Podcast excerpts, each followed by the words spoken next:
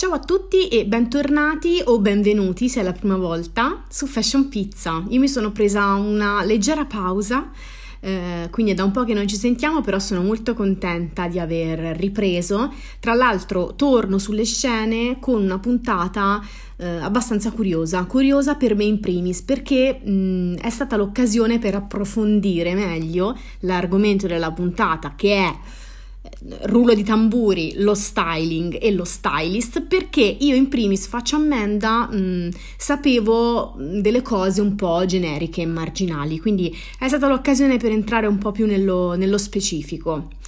Prima di partire facciamo il consueto recap contatti, io sono Alice, mi trovate su Instagram come Elisattitude, questo è Fashion Pizza, il mio podcast dove si parla di moda eh, che potete ascoltare un po' ovunque, mm, Spotify, Google Podcast, Apple Podcast, siamo anche su Audible, eh, quindi ecco, non avete scuse.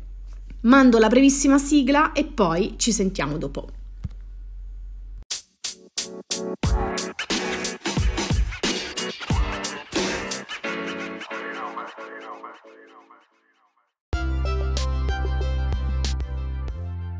Apro la puntata chiarendo subito eh, una cosa, o meglio, indicandovi quello che è il libro che mi ha permesso di appunto entrare un pochino più nel profondo delle dinamiche dello styling. Quindi questa puntata ruota un po' intorno a questo libro, che è il libro di Susanna Ausoni e eh, di Antonio Mancinelli, L'arte dello styling. All'interno trovate un, proprio mh, una guida pratica a quello che è lo stylist, quelle che sono le, le figure diciamo più interessanti all'interno del panorama, sia a livello storico che anche anche insomma le, le figure un po' più giovani, ecco. Ehm, ci sono anche degli interventi molto belli di Susanna Ausoni, che è una appunto delle, delle stylist più interessanti no? del panorama italiano, che racconta alcuni aneddoti del suo lavoro. Quindi è un libro veramente che si legge tutto d'un fiato, molto interessante, quindi per quel che può valere io ve lo, ve lo consiglio.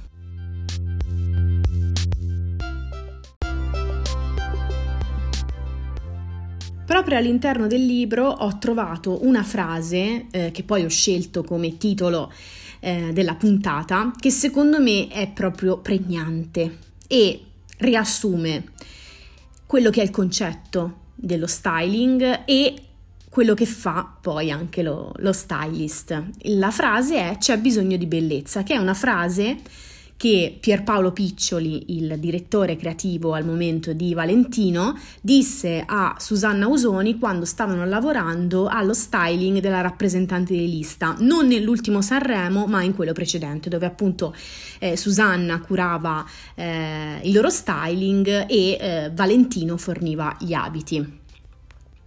Questa frase secondo me è pregnante perché esprime eh, a caratteri cubitali il fatto che c'è bisogno di esercitare la propria bellezza e anche se sembra un concetto banale, questo non lo è affatto, perché non è affatto scontato riuscire ad esprimere la propria bellezza intesa proprio come propria identità. È qui che interviene lo stylist ed è qui che lo styling entra in gioco.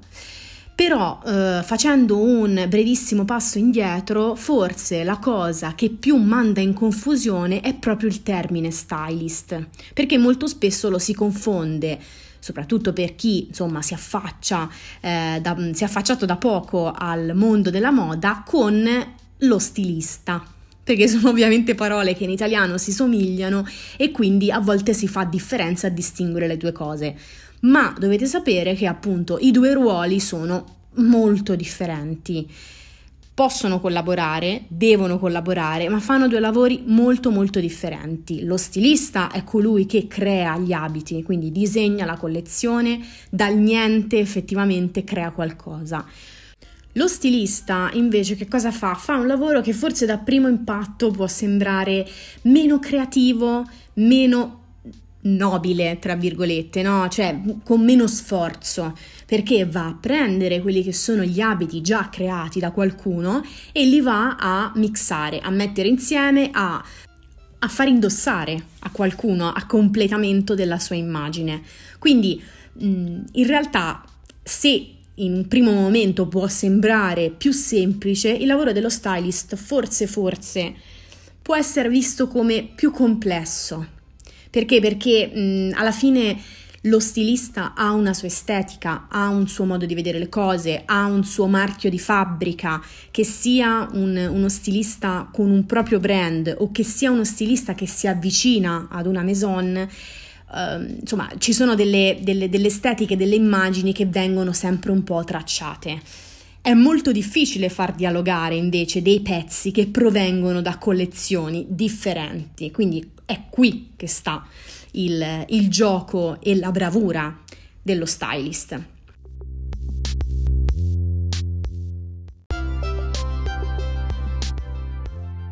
Non so quante e quali tipologie di stylist voi conosciate. Ehm, parto io, comincio io. Io conoscevo sicuramente il celebrity stylist, quindi la figura eh, che va a curare l'immagine dei vari artisti. Conoscevo le, l'editorial stylist, quindi colui che lavora eh, sui magazine di moda, scatta le varie campagne, quindi lavora con i fotografi, con le modelle, le varie location, eh, quindi mh, ha come obiettivo quello di andare a ricreare un immaginario su carta, mettiamola così e eh, conoscevo invece un po' meno la figura del fashion stylist o show stylist, chiamato anche così. La conoscevo un po' meno perché effettivamente è una figura un po' misteriosa, un po' fumosa, che viene lasciata un po' ai margini mm, un po' eh, benevolmente nascosta, non so come dire, ed è una figura in realtà chiave per eh, i vari brand di moda. Il fashion stylist che cosa fa? Va ad inquadrare ancora meglio quella che è la collezione, cioè una volta che lo stilista ha costruito eh, appunto la collezione, quindi disegnato i vari capi, eccetera, eccetera, lo stylist gli va a dare effettivamente un senso, quindi li mette insieme, ok? E va a creare quelli che sono gli outfit che poi vediamo sfilare in passerella. Voi mi direte, ma perché questo lavoro non lo può fare il fashion designer? C'è apposta. Per tante motivazioni diverse. In primis perché una sovrapposizione di punti di vista è diciamo importantissima nel, nell'ambiente moda. Mettetevi nei panni di un fashion designer che eh, co- diciamo, lavora alla costruzione di una collezione per infinito tempo, tutti i vari capi, li prova, li riprova, eccetera, eccetera. C'è bisogno a un certo punto di uno sguardo esterno che magari metta anche in discussione quello che è stato fatto e cerchi in tutti i modi di farlo risaltare al suo meglio e dargli anche un senso. Mm?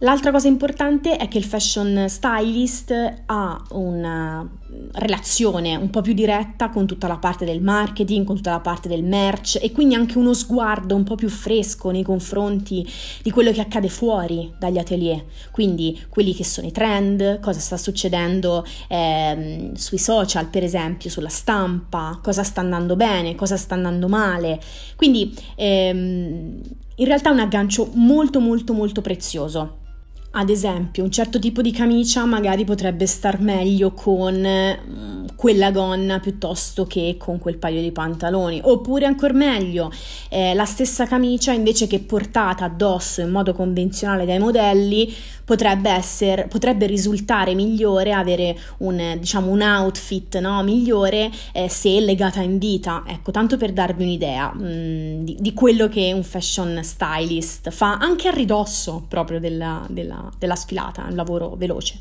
Veloce ovviamente nel senso di intuizione, eh? Mm, non veloce perché semplice e di poco peso, anzi tutto il contrario.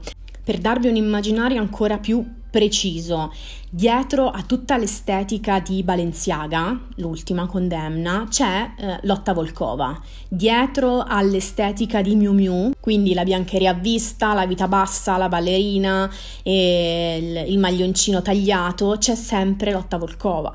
Quindi mh, mm, capite che il, il, il peso dell'immaginario che un fashion stylist porta all'interno del brand è eh, particolarmente importante. Comunque, in ogni caso, sia che si parli di appunto fashion stylist che di editorial stylist o di celebrity stylist, forse l- il termine, il concetto, il valore che più accomuna eh, tutte queste figure, che più ne spiega eh, la, la potenzialità è immaginazione. Di fatto lo stylist immagina eh, crea un immaginario a partire dalle creazioni eh, di qualcun altro e questo dà la possibilità a uh, sia a un brand in primis, ma anche a un artista, se si parla di celebrity stylist, di uh, vedere la propria identità potenziata e meglio comunicata.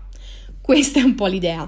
Tra l'altro voi immaginatevi quanto è difficile fare un lavoro di questo tipo.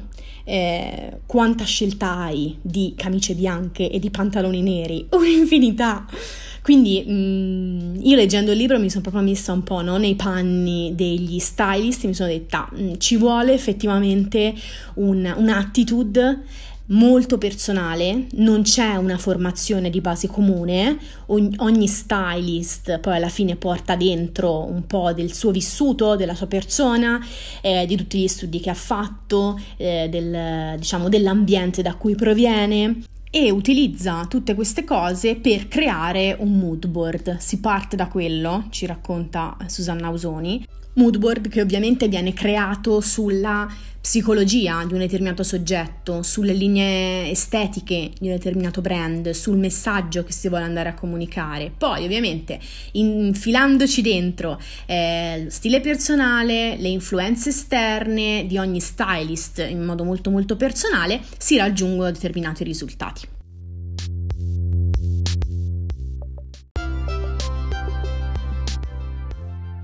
Ora, veniamo al divertimento, cari miei. Ho selezionato un po' di stylist, sono una caterva. Vediamo, verrà una puntata un po' lunga. Va bene.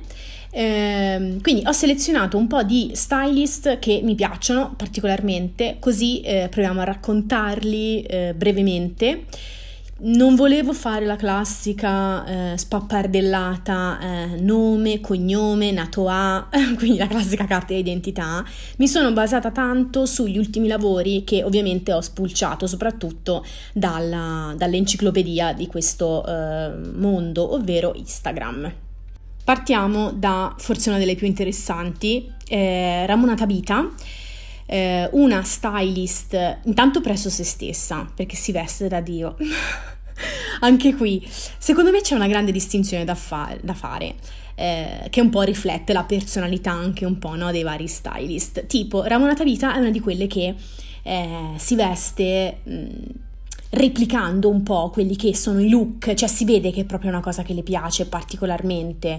E quindi quando va a creare un look per un artista, lei soprattutto è una celebrity stylist, ehm, magari poi il giorno dopo va a, va a, creare invece un look diverso per se stessa, ok? Quindi è una che sperimenta tanto. Invece ci sono dall'altra parte tutto un gruppo invece di stylist che forse ehm, sommersi dai così tanti input che per lavoro ovviamente arrivano, eh, invece portano avanti uno stile personale un po' più, eh, un po' più lineare, un po' più semplice. Ecco, questa è un po' l'idea. Comunque, a parte questo, Ramona Tabita è eh, colei che è riuscita a dare un'identità ben precisa a colei che adesso è una imperatrice della moda, ovvero Elodie.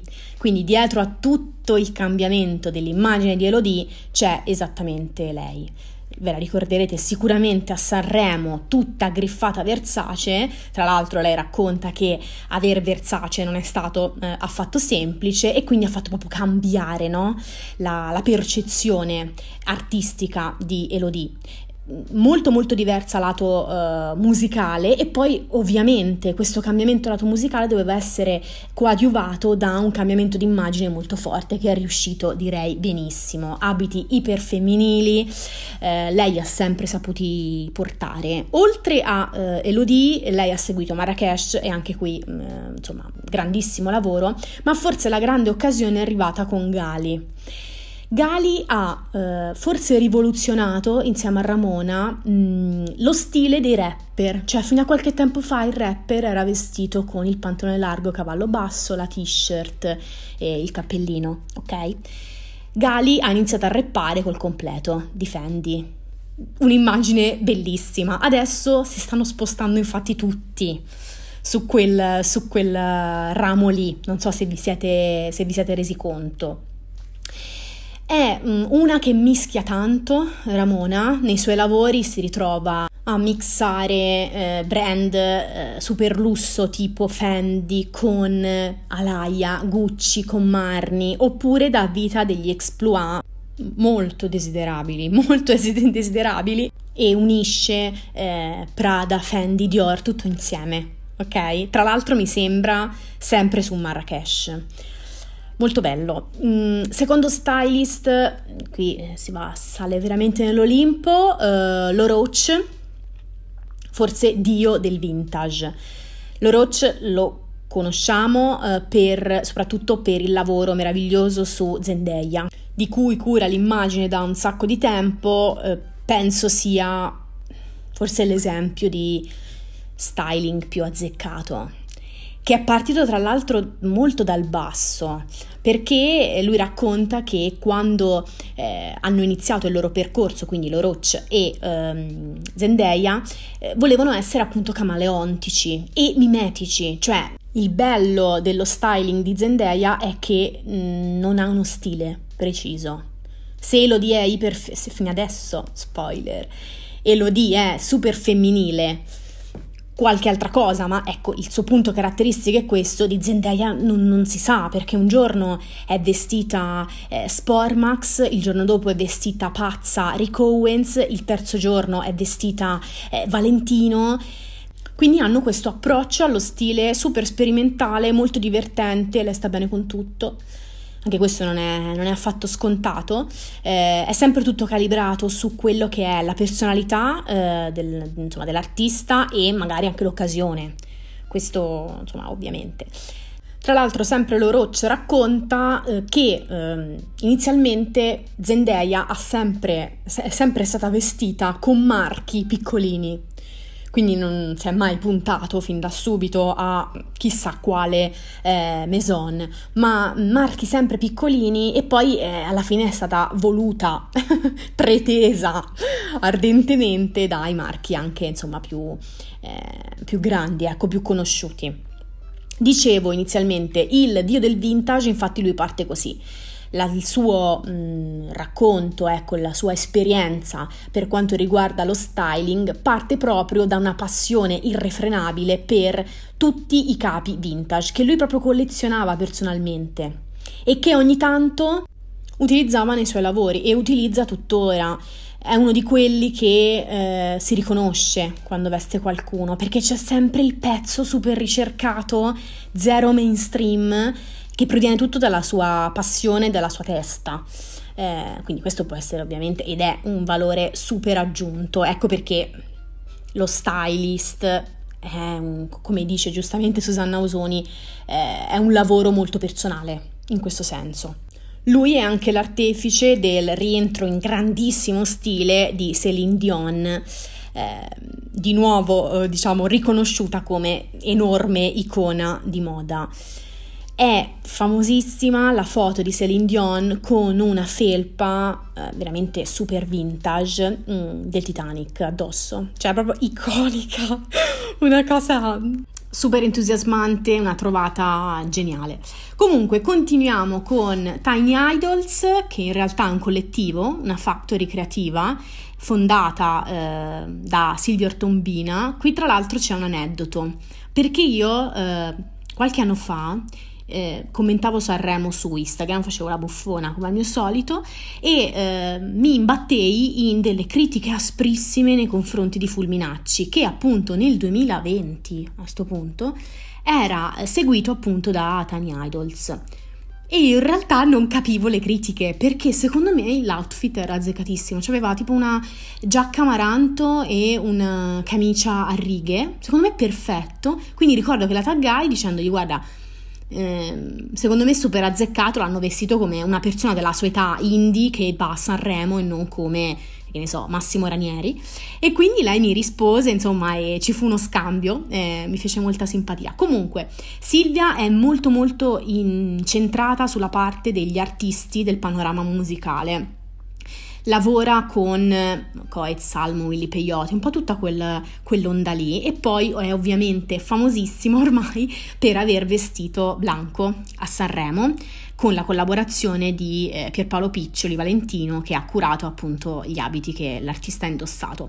Bellissimo esempio di come lo stylist deve andare incontro alle esigenze, ai bisogni, alle necessità e quindi seguire la natura di un determinato artista, nel senso che Blanco ha sempre performato seminudo o comunque insomma eh, a torso nudo, ecco eh, magari andare a torso nudo a Sanremo sarebbe stato un attimo sconveniente, ma non nel senso borghese del termine, ma magari ecco, una volta che sei su quel palco lì, sperimentare qualcosa di diverso non è male. E ha giocato con tutte le bluse eh, trasparenti. Quindi facendo comunque sentire il, l'artista a suo agio sul palco, perché comunque sei nudo, mettiamola così, eh, ma allo stesso tempo insomma ha creato uno di quei look più memorabili sicuramente della, della Kermesse.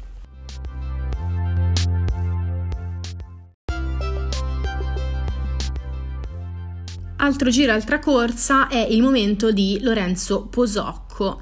Eh, lui viene dalla moda anni 80 e 90, quella moda lì, italiana. È un grandissimo appassionato di Versace, soprattutto delle camicie in seta di Versace perché ne sa e ci mancherebbe altro. E proviene da un mondo, un universo parallelo, ovvero MTV. Lui ha lavorato tantissimo ad MTV, si vede, perché poi insomma ha curato e sta curando delle pop star eh, di un certo calibro, quindi tutta quell'estetica lì, quell'immaginario proprio del video musicale, ecco, è esattamente lui. Dicevo, sta lavorando eh, con un sacco di artisti, forse la più famosa, anzi senza il forse, è Dua Lipa. Dua Lipa che eh, con lui ha fatto un lavoro incredibile e non me ne vogliano i fan di Dua Lipa, eh, Posocco è riuscito a portarla proprio a un livello molto molto più alto, cioè da che era una pop star, permettetemelo, piuttosto comune, ok? Adesso è insomma un'icona moda, eh, non, non da niente, vestendola tra l'altro di tutto un po'. Richard Quinn, Valentino la couture, eh, quella del 2020 con tutti gli abiti bianchi, ovviamente Versace, mh, mm, come se piovesse, anche qui un'artista mh, mm, super camaleontica. Poi eh, è arrivata da pochissimo mm, tra le braccia di Lorenzo Posocco anche mm, Elodie, che ha abbandonato la sua mentore, appunto Tabita, ehm, per abbracciare appunto un nuovo, un nuovo stile. Diciamo che si è allontanata un po' da tutto quell'immaginario iperfemminile, super sexy che l'ha sempre contraddistinta, parliamoci chiaro, e la contraddistinguerà eh, comunque perché lei insomma la sessualità ce l'ha, ce l'ha addosso mm, insomma c'è, c'è, poco da fare ma allo stesso tempo eh, si è un pochino più avvicinata alla Elodie di qualche tempo fa, cioè nel senso delle sue origini, cioè è un po' più Elodie from the block, è un po' più ghetto adesso Elodie e sta anche sperimentando dei brand con cui appunto Lorenzo la sta vestendo, eh, insomma un, un po' più neanche nuovi, ecco, però un attimino meno patinati di Versace, ecco quindi che ne so, Y Project, eh, la vestita molto spesso Glenn Martens, eh, cioè Coperni, però mischiato con, che ne so, Fendace, eh, c'è anche tutto un lavoro sugli accessori, sto parlando soprattutto dell'ultimo mh, mm, video tribale con i gioielli panconesi, cioè reposti, insomma è un mix di cose. Ovviamente ci sono i maligni qui. Che cosa ci dicono i maligni?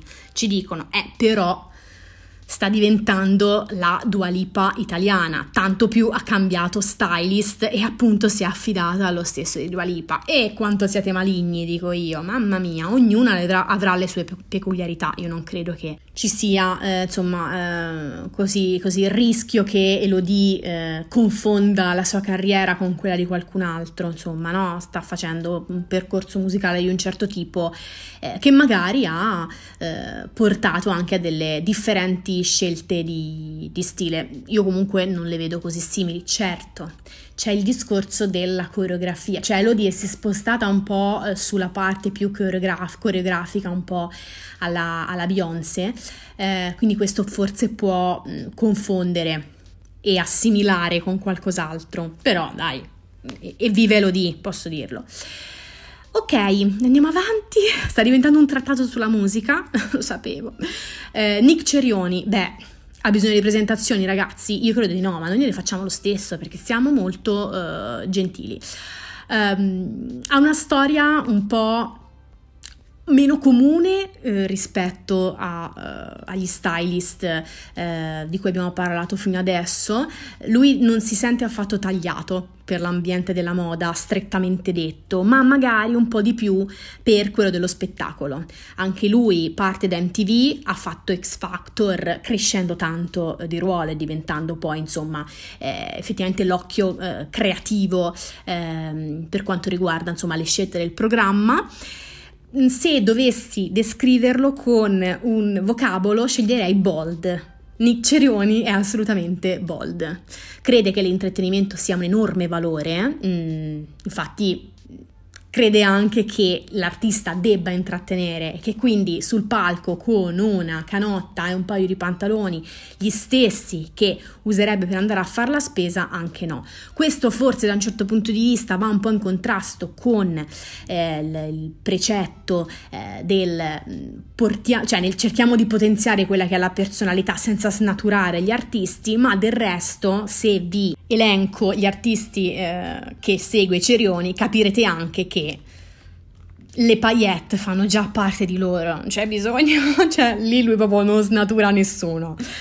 Mm, Giovanotti, Laura Pausini, Simona Ventura, Pierfrancesco Favino, Achille Lauro, Rietta Berti, Maneskin, potrei andare avanti per decenni, ovviamente Mamarrone, eh, insomma sono tutti artisti con una mm, presenza scenica di un certo tipo con cui Nick Cerioni si diverte nel senso bello del termine e della, del suo lavoro.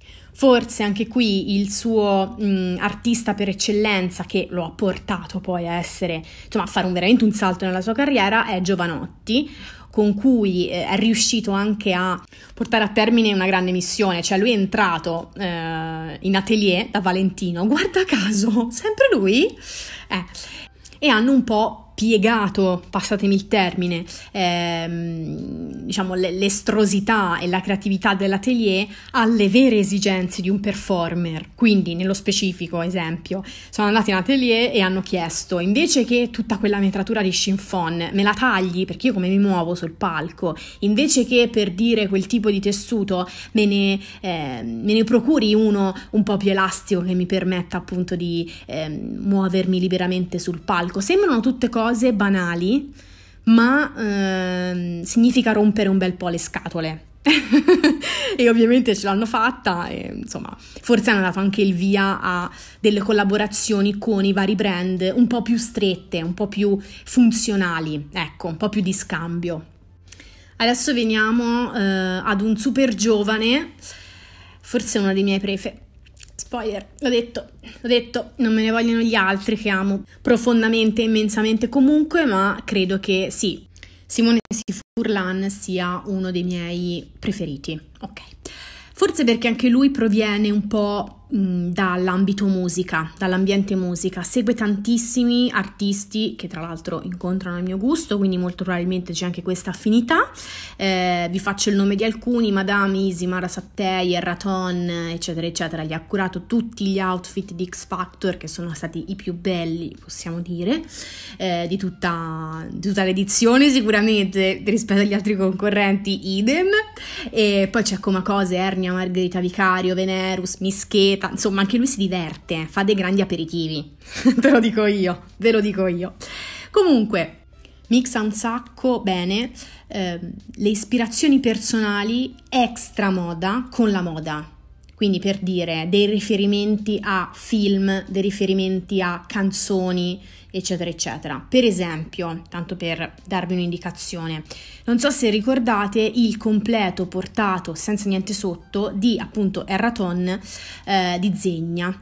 Era praticamente un completo mh, sartoriale, quindi con un'identità molto precisa, quella del brand, ma che strizzava l'occhio a tutta la cultura asiatica, cioè sembrava un po' un kimono per come era portato, appunto eh, a pelle, completamente a pelle, poi chiuso tipo accappatoio Quindi capite che c'è mh, uno studio, tra l'altro Erraton è un appassionatissimo di eh, questo tipo di stile, ma non solo, proprio di cultura, quindi vedete che anche qui c'è un grande eh, passo no, dello stylist nei confronti del, dell'artista, mm? quindi un, lavoro effettivamente fianco, fianco, a fianco. Forse però possiamo dire, mm, ecco, l'artista che più ce lo fa ricordare eh, Simone Sifurlan parte Mara Sattei, con la quale sta facendo anche qui un lavoro bellissimo.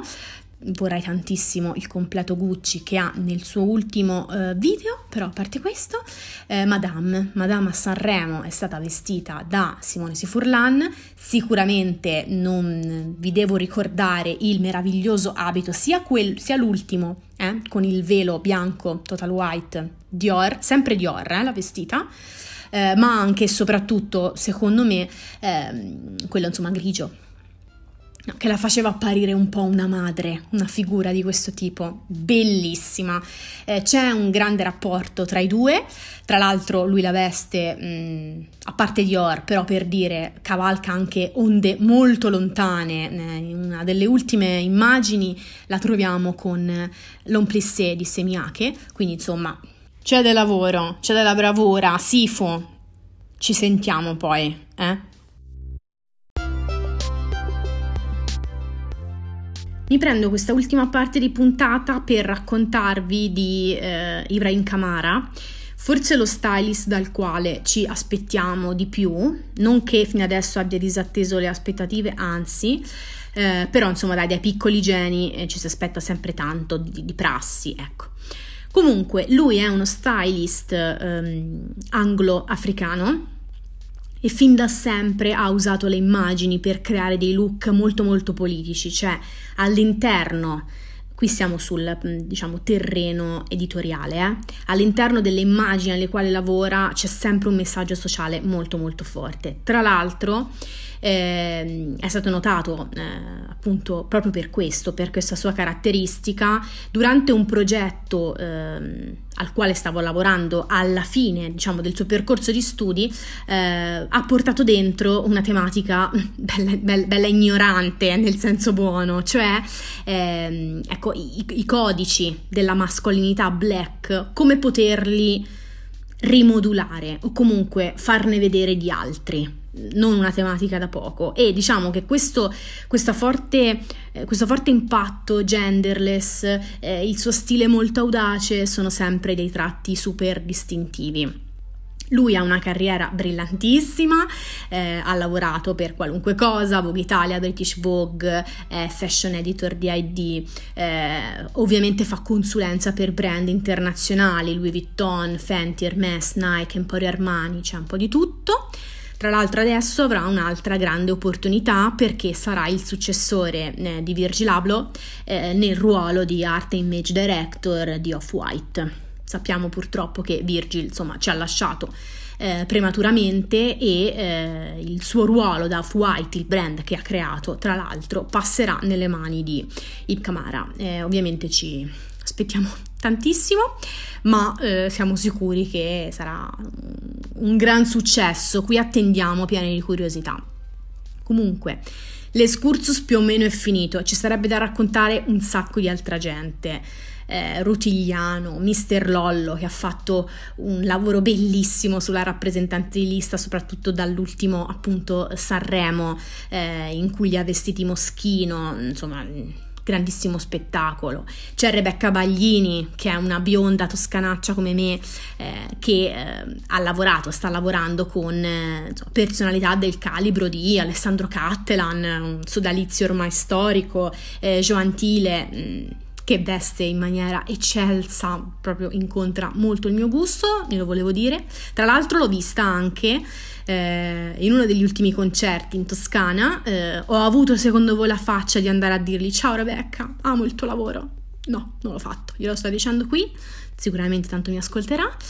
E poi, dulcis in fundo, eh, colei dalla quale è partito l'input per questa puntata, Susanna Ausoni, non lo so, forse la mamma dello styling in Italia? Boh, secondo me, secondo me sì, è sempre sulla cresta dell'onda, ha formato un sacco di gente, è partita eh, da Paola, Paola Maugeri, che forse eh, quelli della mia generazione conosceranno, non so se gli altri, se i più giovani, boh, non lo so, mm, nel caso, insomma, gra- grandissima, grandissima Paola. E, ehm, la carriera è proprio partita così perché è stata proprio lei, quindi l'artista, a notarla Mm, a notare Susanna che lavorava al negozio storico di Fiorucci e a dirle eh, però ti vesti veramente molto bene mi aiuti grazie. È partita così e poi insomma si è aperta eh, la carriera che comunque mm, in tanti conosciamo perché forse appunto è la stylist più famosa in, in Italia. Eh, lavora con Mahmood, lavora con Francesca Michelin, con Elisa, ehm, sempre con un obiettivo ben preciso, quello di far da cassa di risonanza per il lavoro altrui, per le opere altrui, per la loro personalità, cioè lei crede molto nel concetto di racconto attraverso l'abito, quello che accade dentro l'artista, ok? Eh, su questo ha lavorato moltissimo anche con Noemi. Sappiamo insomma che c'è stato un cambiamento di, eh, di immagine molto forte, dettato da una sua esigenza personale che Susanna Ausoni ha assolutamente rispettato e soprattutto valorizzato. Però io non vi voglio spoilerare troppo perché eh, veramente vi, vi, consiglio di leggere il libro, all'interno trovate un bel po' di aneddoti appunto riguardo il suo lavoro, anche su forse l'artista che al momento mi piace di più, vestito da lei, che è Mahmood, il segreto di Pulcinella, credo che in realtà possa incontrare il gusto di mm, tantissimi, super sperimentale, eh, molto forte nel messaggio, insomma, sodalizio artistico da me molto approvato per quel che vale, nulla, ma vabbè. E quindi ecco, vi lascio, vi lascio leggere il libro, dai.